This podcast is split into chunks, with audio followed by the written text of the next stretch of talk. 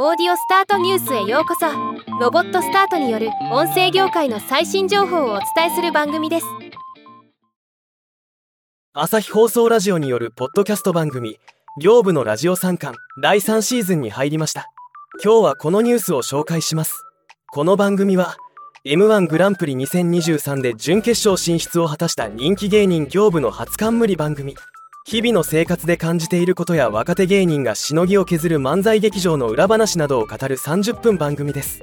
今回配信されるシーズン3では2024年2月から4月にかけて全12回の配信予定となっています。配信は毎週木曜日の午後6時予定です。ではまた。